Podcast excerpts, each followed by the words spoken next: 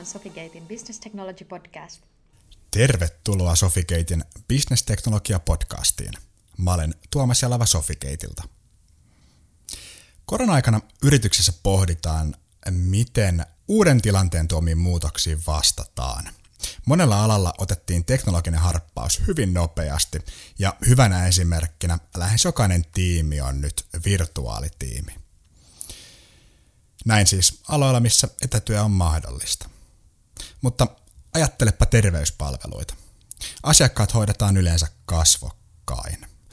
Korona-aikanakin asiakkaista halutaan pitää huolta ja terveyden tärkeys itse asiassa korostuu, mutta osan asiakkaista olisi ehkä turvallisinta pysyä kotona, eikä fyysisesti tulla lääkärikeskukseen saamaan sitä tarvitsemaansa palvelua. Miten hoitaa ihmisiä, kun kasvokkain kohtaamisia pitäisi välttää? Tänään keskustellaan siitä, miten lääkärikeskus Aava on toiminut tässä uudessa tilanteessa ja katsotaan myös eteenpäin, miten koronan jälkeiseen maailmaan valmistaudutaan ja totta kai mikä on teknologian rooli tässä kaikessa.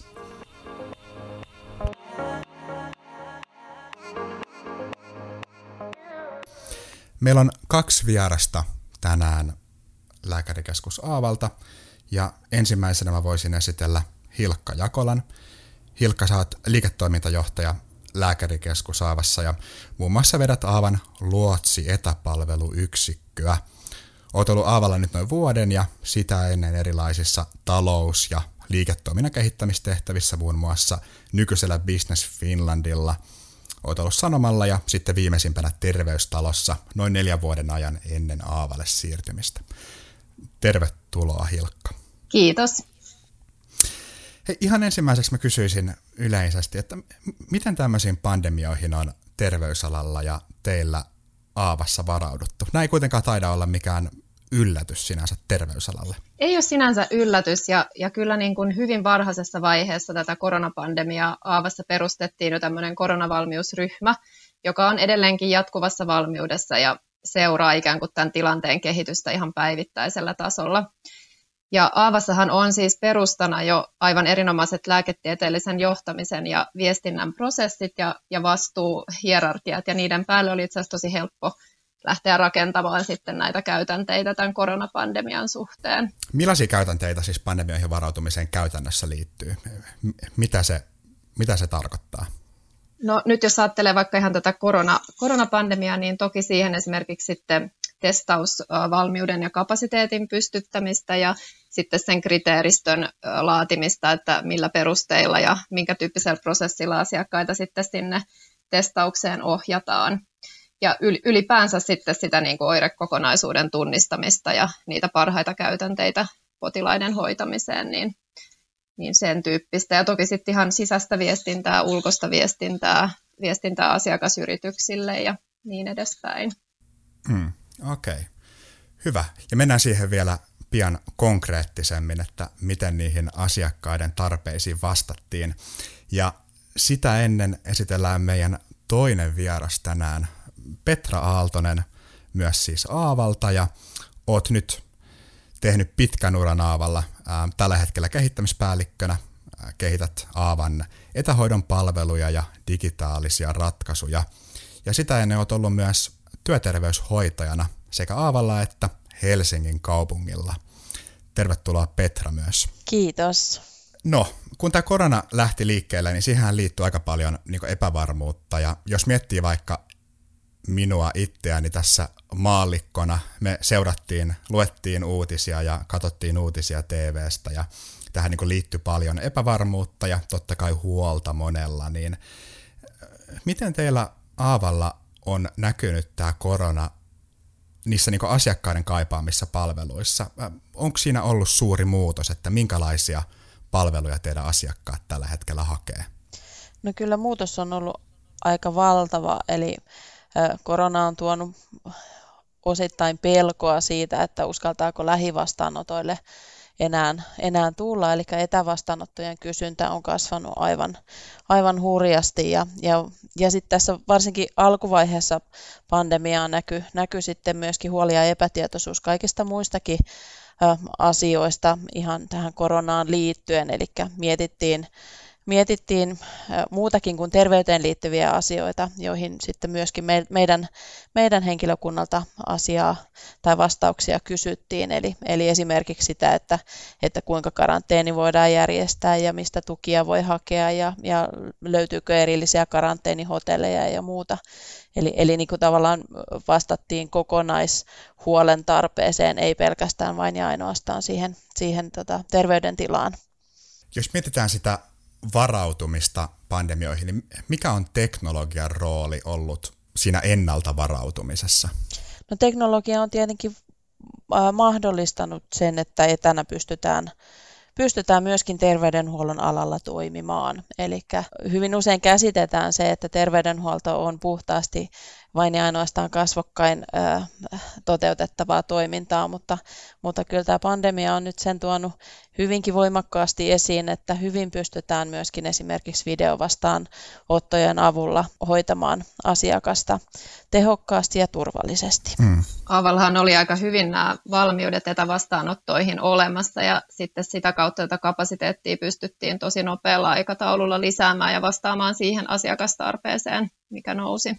Niin, oikeastaan niin jatkokysymys siihen, että jos mietitään nyt ihan sisäisesti teillä, ähm, varmaan niin kun siinä vaiheessa, kun monella toimialalla ja monessa yrityksessä vasta niin kun ihmeteltiin, että mitäs tässä nyt tapahtuu ja miten tähän tilanteeseen vastattaisiin, niin mä luulen, että teillä oli asiat konkretisoitunut jo aika paljon nopeammin, niin miltä se näytti käytännössä? Mikä Aavalla muuttui ensimmäisenä silloin, silloin maaliskuussa, kun, kun korona tuli? No jos ajatellaan ihan tätä meidän omaa luotsi-etäpalvelua, niin kyllähän se oli ihan, ihan tota uskomaton se kontaktivyöry, mikä meille tuli. Eli meillä siis varmaan kymmenen kertaistui volyymit normaaliin nähden ja, ja tota, se tapahtui todella nopeasti ja yllättäen. Ja hoitajilla oli sitä kautta sit kohdattavana valtava määrä huolestuneita asiakkaita ja, ja tota, siellä korostui toki ne akuutit hengitystieinfektiot, ja niitä oli sitten luonnollisesti liikkeellä paljon muitakin kuin koronaa.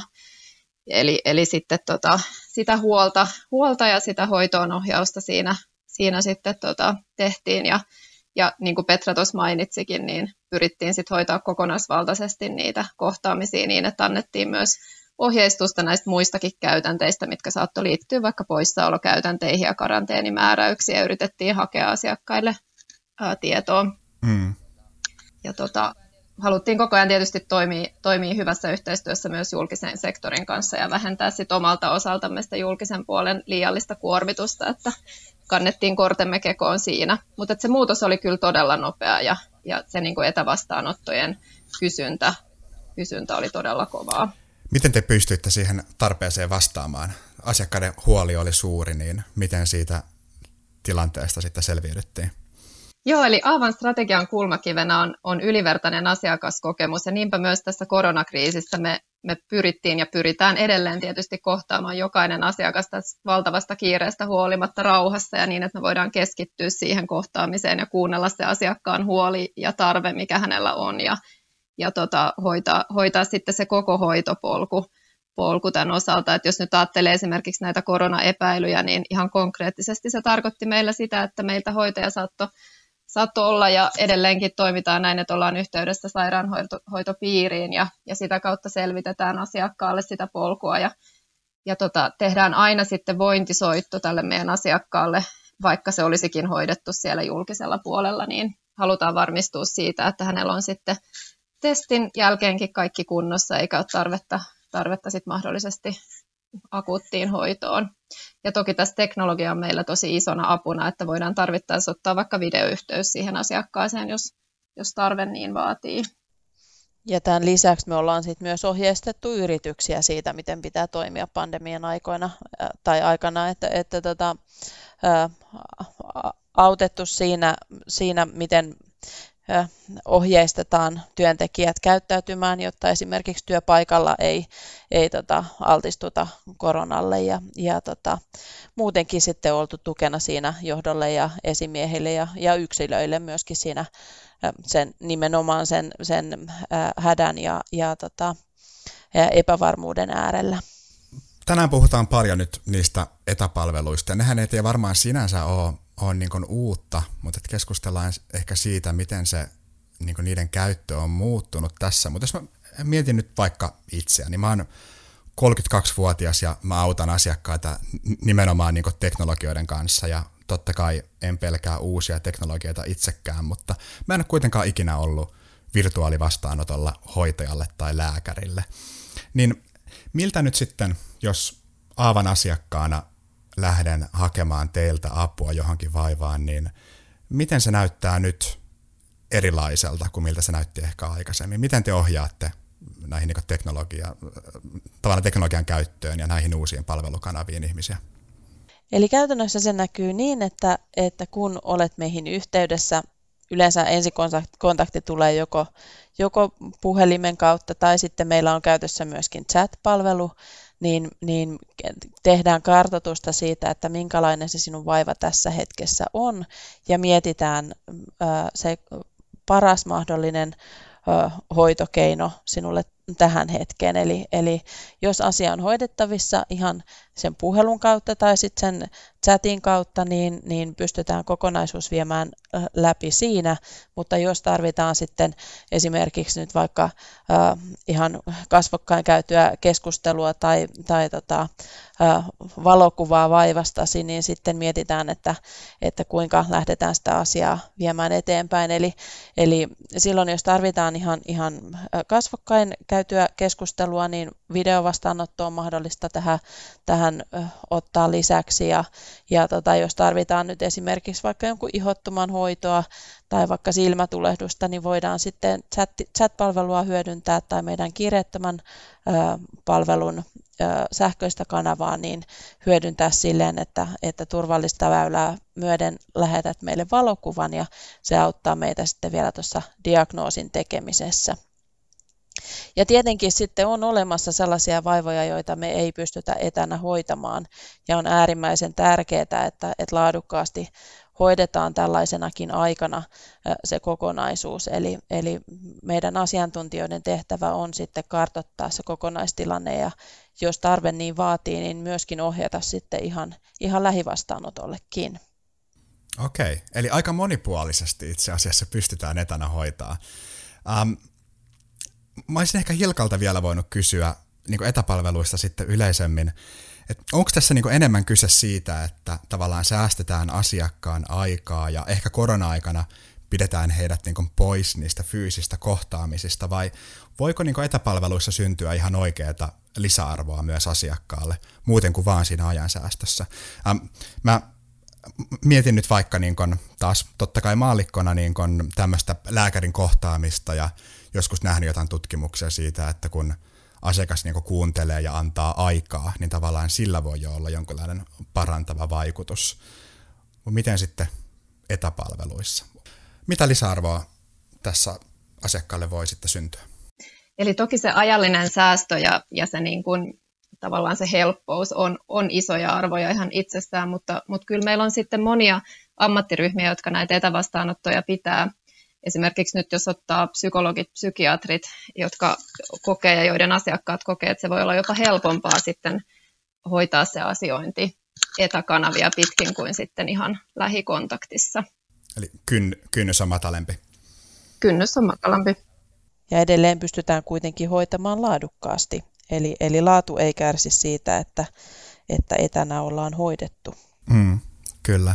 Ja kyllähän se ajansäästökin voi olla suuri, jos vartin tapaamisen takia matkustetaan vaikka tunti suuntaansa tai puoli tuntia suuntaansa kaupungissa, niin kyllähän se on merkittävä. Mutta siirrytäänpä ehkä vähän katseita sitten eteenpäin ja yritetään nähdä, nähdä tota, vähän tulevaisuuteen nyt tämän niin akuutin tilanteen yli.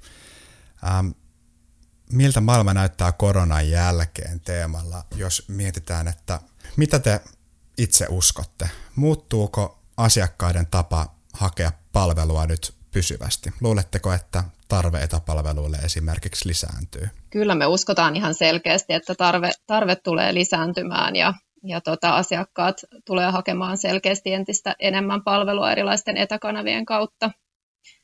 Et meilläkin tosiaan, niin kuin mainittiin, niin avattiin tämän pandemian aikana uutena kanavana hoitajachat, ja sen on kyllä asiakkaat ja hoitajat ottaneet tosi nopeasti omakseen, ja uskotaan, että ne volyymit siinä kanavassa tulee jatkossa kasvamaan merkittävästi. Ja muutenkin uskotaan, että tämmöisen luotsityyppisen kokonaisvaltaisen etähoitopalvelun tarve tulee kyllä asiakaskentässä kasvamaan ja korostumaan tämän pandemian jälkeenkin.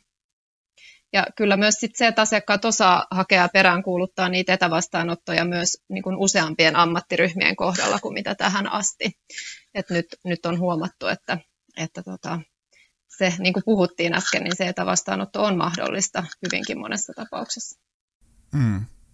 Niitä äh, tarjoatte totta kai paitsi työterveyshuoltoa, niin myös yleislääkäri- ja erikoislääkäripalveluita, missä voisitte olla iäkkäitä asiakkaita, niin nyt jos taas kaikki mietitään niin kuin omalta osaltamme, meillä monella on vanhempia tai isovanhempia, jotka on iäkkäämpiä ja opettelee nyt yksityiselämässään käyttämään videopuheluita ja niin kuin tällä tavalla niin kuin hakemaan kontaktia sukulaisiin, mutta Miten sitten terveyspalveluissa, näettekö te, että uusia asiakasryhmiä tai vaikka uusia ikäryhmiä löytäisi näiden palvelujen pariin? Kyllä, aivan varmasti. On, ovat jo löytäneetkin osittain ja jatkossa löytävät kyllä entistä, entistä tota paremmin. Ja, ja täytyy sanoa, että, että tämä on asia, joka sitten täytyy myöskin huomioida jatkokehityksen kannalta, että, että kaikki palvelut, joita otetaan etähoitoon lisäksi käyttöön, niin, niin niiden käyttö täytyy suunnitella niin, että ne on mahdollisimman helposti käyttöön otettavissa ja ne on sujuvia palveluja käyttää, että, että ei, ei ole ikäesteenä palvelun käyttöönotolle. Miten Petra ikä huomioidaan näiden palvelujen suunnittelussa? No ikä huomioidaan silleen, että, että tota, tehdään mahdollisimman selkeät käyttöohjeet palvelujen käytölle ja, ja käyttöliittymät on, on mahdollisimman yksinkertaisia. Että, et, ja, ja sitten, että palveluja voidaan käyttää myöskin just uh, mobiilisti ja, ja tota, sellaisilla laitteilla, että, että, että niin kuin turhia kommervenkkejä palvelun käyttöönotolle ei tarvita. Kyllä. Sitten kysyisin, että nyt kun tulee uusia palvelumuotoja ja nyt vaikka etäpalveluita, ähm, chat, video, niin miten nämä vaikuttaa terveyspalveluyritysten bisnekseen ja ansaintalogiikkaan? Miten, miten tämä niinku tulee, tulee vaikuttamaan teidän, teidän bisnesmalliin? Kyllähän tämä tilanne on tietyllä tapaa avannut silmät aiempaa avoimemmin eri, eri teknologioiden käytöstä terveydenhuollossa ja tullaan ehdottomasti jatkamaan meidän panostuksia teknologisten ratkaisujen kehittämisessä ja, ja varmaan niin kuin erityyppiset itsepalvelutoiminnallisuudet, mitä teknologiakin sitten niin kuin mahdollistaa, niin helpottaa sitä meidän skaalattavuutta palveluille ja sitä kautta tulee varmaan meilläkin priorisoitumaan kehityksessä. No nyt varmaan monella alalla mietitään, että katsotaan tavallaan taaksepäin tätä tapahtunutta ja mietitään, että hei, että jotain olisi voinut tehdä toisin, jotain olisi ehkä voinut jättää tekemättä tai jotain olisi pitänyt tehdä, mitä, mitä ei niin kuin sitten oikea-aikaisesti tehty, niin miten teillä, jos voisitte nyt aloittaa tämän alusta, niin mitä, mitä tekisitte toisin? No kyllä me mielestämme toimittiin parhaalla mahdollisella tavalla siinä aika kaoottisessa tilanteessa, että, että meillä oli kyllä ihan uskomaton tsemppi meidän tiimissä Luotsissa ja, ja tota, jaksettiin tehdä todella rautasella ammattimaisella ja, ja myös asiakasystävällisellä otteella sitä työtä sen kaiken kaauksen keskellä, niin, niin siinä mielessä ei, ei olisi varmasti ollut parannettavaa, mutta toki sitten nämä erilaiset teknologiset ratkaisut, mitä mainitsinkin tuossa esimerkiksi itse palvelutoiminnallisuuksia tai muita sellaisia, jotka helpottaa sitä palvelun skaalaamista, niin tietysti jos niitä olisi vielä enemmän ollut käytössä tämän pandemian alkuvaiheessa, niin se olisi ehkä nopeuttanut sitten hmm. toimintaa, mutta se on nyt semmoinen jatkokehitys meillä. Uskon, että, että pandemia on kuitenkin tuonut myöskin meille terveydenhuollon ammattilaisille entistä avoimemman suhtautumisen teknologisiin ratkaisuihin. Eli, eli ter- terveydenhuolto on koettu kuitenkin hyvin, hyvin äh, stabiilina niin kuin digimaailmaa ajatellen niin, niin pitkään. Ja, ja nyt, nyt on huomattu, että oikeasti teknologisilla ratkaisuilla pystytään kuitenkin asiakasta edelleenkin palvelemaan laadukkaasti ilman sitä fyysistä kontaktia hyvinkin monimuotoisesti, niin uskon, että, että tota, tavallaan jatkokehitys on tämän näkökulman kautta niin huomattavasti mukavampaa ja innovatiivisempaa, kun, kun saadaan enemmän inputtia myöskin sitten to, toimijoilta, jotka on todenneet, että kun tämä, tämän asian kehittäisi eteenpäin, niin, niin voisimme viedä taas asiaa uudelle, uudelle levelille. Jos katsotaan eteenpäin ja saatte toivoa, että mitä teknologioita teillä olisi sitten seuraavassa pandemiassa käytössä. Esimerkiksi nyt nämä itsepalvelut, miltä ne näyttäisi asiakkaalle ja tuleeko mieleen jotain muita teknologioita, mitä, mitä tulevaisuudessa haluatte kehittää? No tietenkin toivotaan, että meillä, meillä on käytössä aiempaa laajemmin esimerkiksi yksilön itsensä täytettävänä olevia oirekartottimia ja me saadaan meidän palveluvalikkoa laajennettua niin, että, että tota, asiakas pystyy itsenäisemmin myöskin toimimaan ja tuomaan meille tietoa siitä omasta terveydentilastaan, jolloin meidän on helpompi jo heti alkumetreiltä ohjata se hoito oikealle linjalle. Mm, eli asiakas täyttää jonkunlaisen kysymyslomakkeen ja hän saa sitten vastauksen, että miten, miten pitäisi tilanteen kanssa edetä. Ymmärsinkö oikein? Kyllä, kyllä. Onko Hilkka jotain muita teknologioita, mitä vielä toivoisitte seuraavaan tilanteeseen? Kuka tietää sitten, milloin seuraava pandemia tulee, että minkä tyyppistä vaikka etädiagnostiikan laitteistoa on jo käytössä ja mahdollistaako se vielä niin kuin pidemmälle viedyn etähoidon kuin tällä hetkellä. Toivotaan, ettei tule ihan heti uusi pandemia, että ehditään kehittää näitäkin työkaluja. Totta. Toivotaan todella, että vastaavaan tilanteeseen ei, ei jouduta. Hyvä, kiitos. Tämä oli varmaan monelle kuulijallekin todella mielenkiintoinen kurkistus nyt siihen, että mitä terveyspalveluyhtiössä koronakriisissä tapahtui ja toisaalta saatiin hyviä esimerkkejä sitten myös siitä, että miten tästä selvitään eteenpäin, eli miten teknologia sitten tukee tässä koronan jälkeisessä maailmassa ja miten ehkä palvelujen tarve saattaa myös tulevaisuudessa jonkin verran muuttua. Kuulijat huomio, käykää osoitteessa sofigate.com. Sieltä löytyy vinkkejä omien teknologiatoimintojen kehittämiseen sekä hieman täsmätietoa nyt tästä poikkeustilasta selviämiseen. Ja myös, jos haluatte johtaa omaa bisnesteknologiaanne tehokkaammin avointa viitekehystä hyödyntämällä, niin käykää osoitteessa managebt.org. Siellä on avoin viitekehys bisnesteknologian johtamiseen, siis managebt.org. Mutta nyt kiitos paljon meidän vieraille Hilkka Jakolalle ja Petra Aaltoselle Lääkärikeskus Aavalta. Kiitos paljon. Kiitos, oli mukava olla täällä. Kiitos.